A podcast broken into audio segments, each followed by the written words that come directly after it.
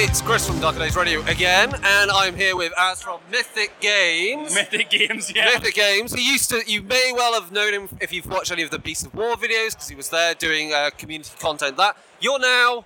Uh, I'm now commu- community and communications essentially, and leader of the ambassador program with Mythic Games. Excellent. So I did, I've done demo work and judging with Asmodee. I've done some time with Beast of War, and now I've done some banking over the years, and now I kind of think I've found my home a little bit with Mythic Games. Excellent. Okay, so you're going to tell me about Solomon Kane. So this is a miniatures board game. Uh, it uses a setup similar that we've seen in Conan. So you've got zones in on the board.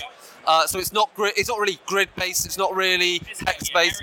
It's area movement, area control. Uh, but there's some interesting new features in it. So uh, yeah, what's the pitch? So essentially, if anyone doesn't know who Solomon Kane is, he was written by Robert E. Howard as well. So he's a 16th century Puritan, kind of the archetype for the original witch hunter or zealot. Very much driven purely by eradicating evil and darkness. He's a very faith driven guy. Not really that philosophical, not very deep. He just literally, if he sees oppression, whether it's a bandit or a pirate or uh, a wolf or a devil or a vampire or a ghost, whatever it may be, he just seeks to destroy it. That's kind of his single drive. So we, when we approached the game, we wanted a way to get players to engage with Solomon, but be able to collaboratively kind of come together and work with him to tell the short stories, the 15 different short stories that Robert E. Howard did. So we've turned in to a fully cooperative game where the players play as four cardinal virtues, so the pillars of his belief. So you've got justice, courage, prudence, and temperance, and each one brings a different, different kind of aspect of how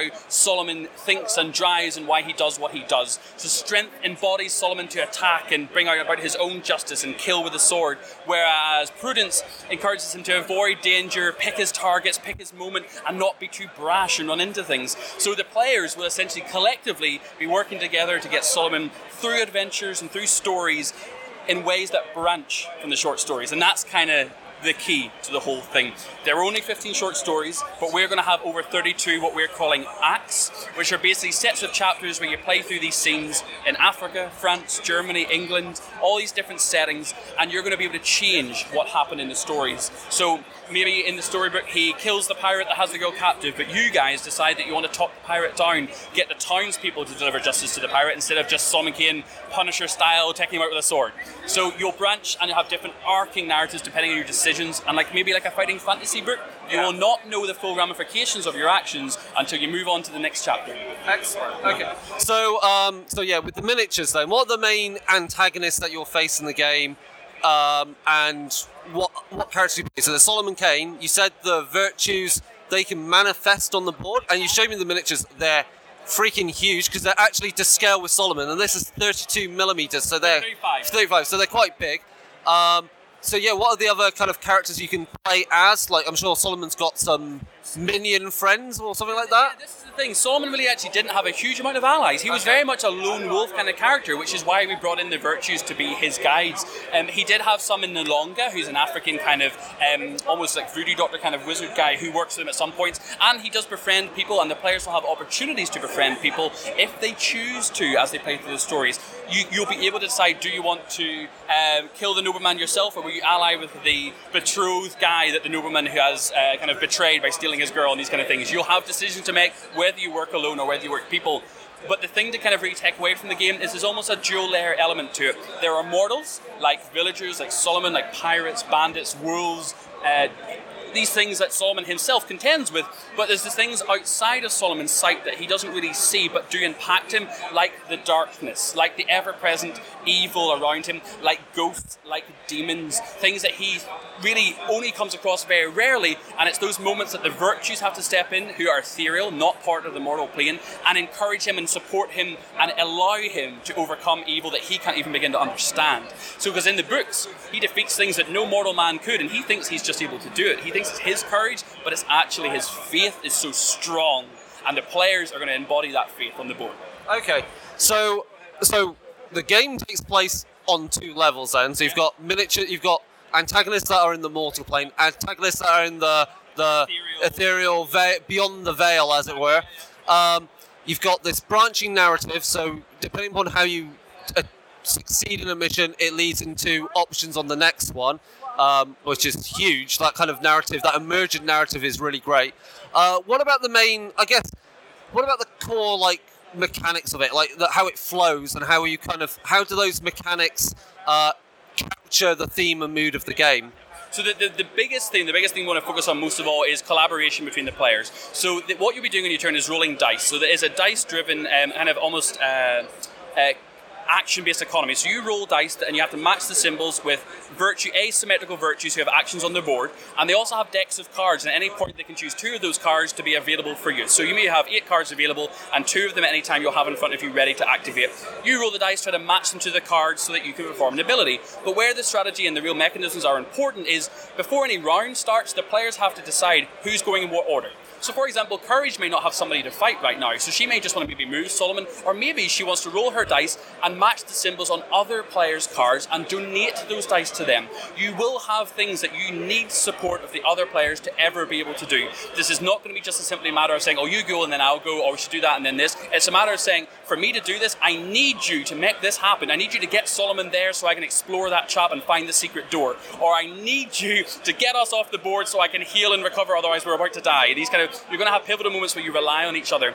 So you're going to have dice, you're going to have cards, you're going to have cooperation, and basically the opportunity to get Solomon to interact with the world. I think that's probably the other thing that really drives the game. You'll have options to talk to people, um, explore different kind of passageways and options, go down different paths, not just narratively but also physically on the board. So sometimes you will not have enough time to explore the options. You'll have to prioritize what you as a group do want to focus on.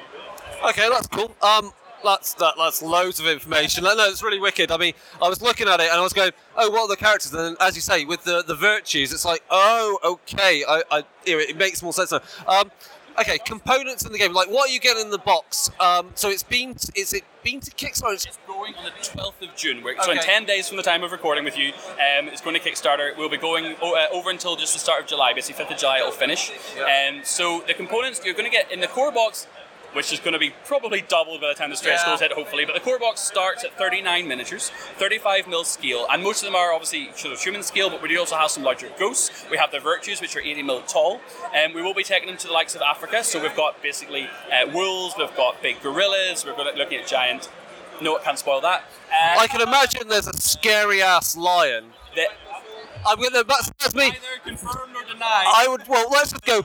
Does it live in Africa? Yes the likelihood it turns up, well, I'll guess. I guess you can't say, but I can imagine, like, I, I would love to see an elephant demon thing, or a low. I mean, that's pretty interesting. Like, I'm gonna, you can't say anything. I'm gonna speak from what I know. The beauty about going to Africa and exploring that is, I think you don't often see that part of the world at that time period investigated. It's before really it gets colonized heavily. So so much like tribal element. Like I would love to see you tap into that and it forward because then whether you want to play Solomon Kane or not, the miniatures on them by themselves are going to be freaking awesome. And I get a little something because because we're going to all these different continents. What we're going to do to try and make sure that that feeling comes across that you've just described is every mini will have a scenic base. Everyone will come yeah. with a scenic base. So if you're on an African savannah and you're playing with tribesmen, gorillas, yeah. snakes, la- maybe lions. Um, you will feel that from the mini, even if you're not a big painter, even if you're just a board gamer, the minis will really jump off the okay. board. And then um, the gaming board, uh, do you get a number of those? so let me just say, because these are prototypes at the moment, yeah, sure. we will not be sticking to this, the, what you see now. So to explain to people at home what we're thinking about doing, because uh, obviously, modular. Yeah, we're, we're still well ahead of the Kickstarter right now. Yeah. We have a lot of time still to get feedback, but we as a company are really, really. Um, driving to get our game under people's noses before the Kickstarter as much as we possibly can. It's something that we is so important to us to share it as, as much so you're not just relying on a Kickstarter page or a video, you can play it yourself. So we've done 50 events already, and one of the biggest things of feedback we've got is the boards at the moment are, are quite simplistic. We would like something a bit more thematic, and we've taken that on board. So we're going to go double-sided tiles that you can rearrange. So for example, you're in a tavern. You play on one single small tile, so there's just a few NPCs for you to interact with, talk to, find out where the necromancer's hiding and go and knock on someone's door. Or if you're chasing a lion through a savannah, you're going to maybe have four tiles in a row. So you've got a long straight path. Yeah, okay, if you're having to search a room to find out where the secret entrance is, we'll have a different tile set up. So yes, we think for the playtesting, that's probably the route we're going to go. But we're gonna you're gonna have to follow the Kickstarter. There'll be a lot of activity. Okay, that's that's really wicked, and I, I can see obviously the opportunity based upon that. You know, little terrain pieces just to let it pop a bit. That, I'm just suggesting, like, but I mean, even if you don't, I mean, there's no reason why you can't go to Company X and go. I just want a little fireplace, or I just want um, a little tribal camp, or something. And, and those and those flourishes could really then make you can make the game your own as well and add to it. Yeah, I mean, for us, I mean, we, we did Mythic Battles was 32 mil. We did Joan of Arc in 15 mil. Now we're doing Solomon Kane in 35 mil. We don't like to make things easy on ourselves. So next scale is 72 mil Inquisitor-based narrative board game. That sounds like hell. 20 Joan of Arc dragons on a board. Yeah, you heard it here first. yeah, I think that basically covers everything. I uh, yeah, we'll link to the Kickstarter when it's out. Um, obviously, we'll keep track of it. There'll be videos on on tabletop, of course. Yeah, two things I'll say, sorry, finally at the end. We're taking him to places he's never been before. So if anyone's familiar with Solomon Kane and you play the stories, not only will we be able to change the stories as they've already been written, but we're taking him to the likes of America. He never went there in the short stories. So the, the licensors cabinet have been really good to us. They saw what we've done and they said, look, we love it. If you want to expand on it, go nuts. So we're going to write some of our own stuff what would happen if 16th century Solomon Kane met Native Americans and the kind of things that they feared Wendigos, great big elk beasts, spirits. That's cool because like one of my favorite horror films right now is The Witch. Oh, okay. Because it's it's total proper folk horror, and, the, and that really taps into that the woods are oppressive and what what is in them and the Puritanism when they got there. So yeah, Exactly when, when Yeah, he yeah. goes and oh, okay, right. Well, that's me basically sold. Um, I will attempt to back it. I am obviously uh, buying a house right now, so obviously my funds are limited. But that shouldn't stop you guys backing it if it if it tickles your fancy. And I have to say, I mean, one of the things I like because I'm a tabletop RPG, I can see the utility of the miniatures. If you if you want to play a role play game that fits that time period, the the the added bonus of oh wait a minute he's he's a witch hunter there there's, there's some spirits it's great on that element as well so yeah good luck Well, if any, good luck. If anyone wants to, I hope maybe by the time this goes out, I'm not 100% sure, but Board Game Geek are running a competition for us right now. Ah, okay. If any of your listeners want to, there's three core sets of core pledges of the game up for grabs in the competition on their page. And I think as a time recording, we're top of the hot list right now, which is making us very happy. We're hoping that's going to carry through to a really exciting campaign. Well that's everything for now and i'll talk to you later with something else interesting when i spot it. Thank you Az and that's all. See ya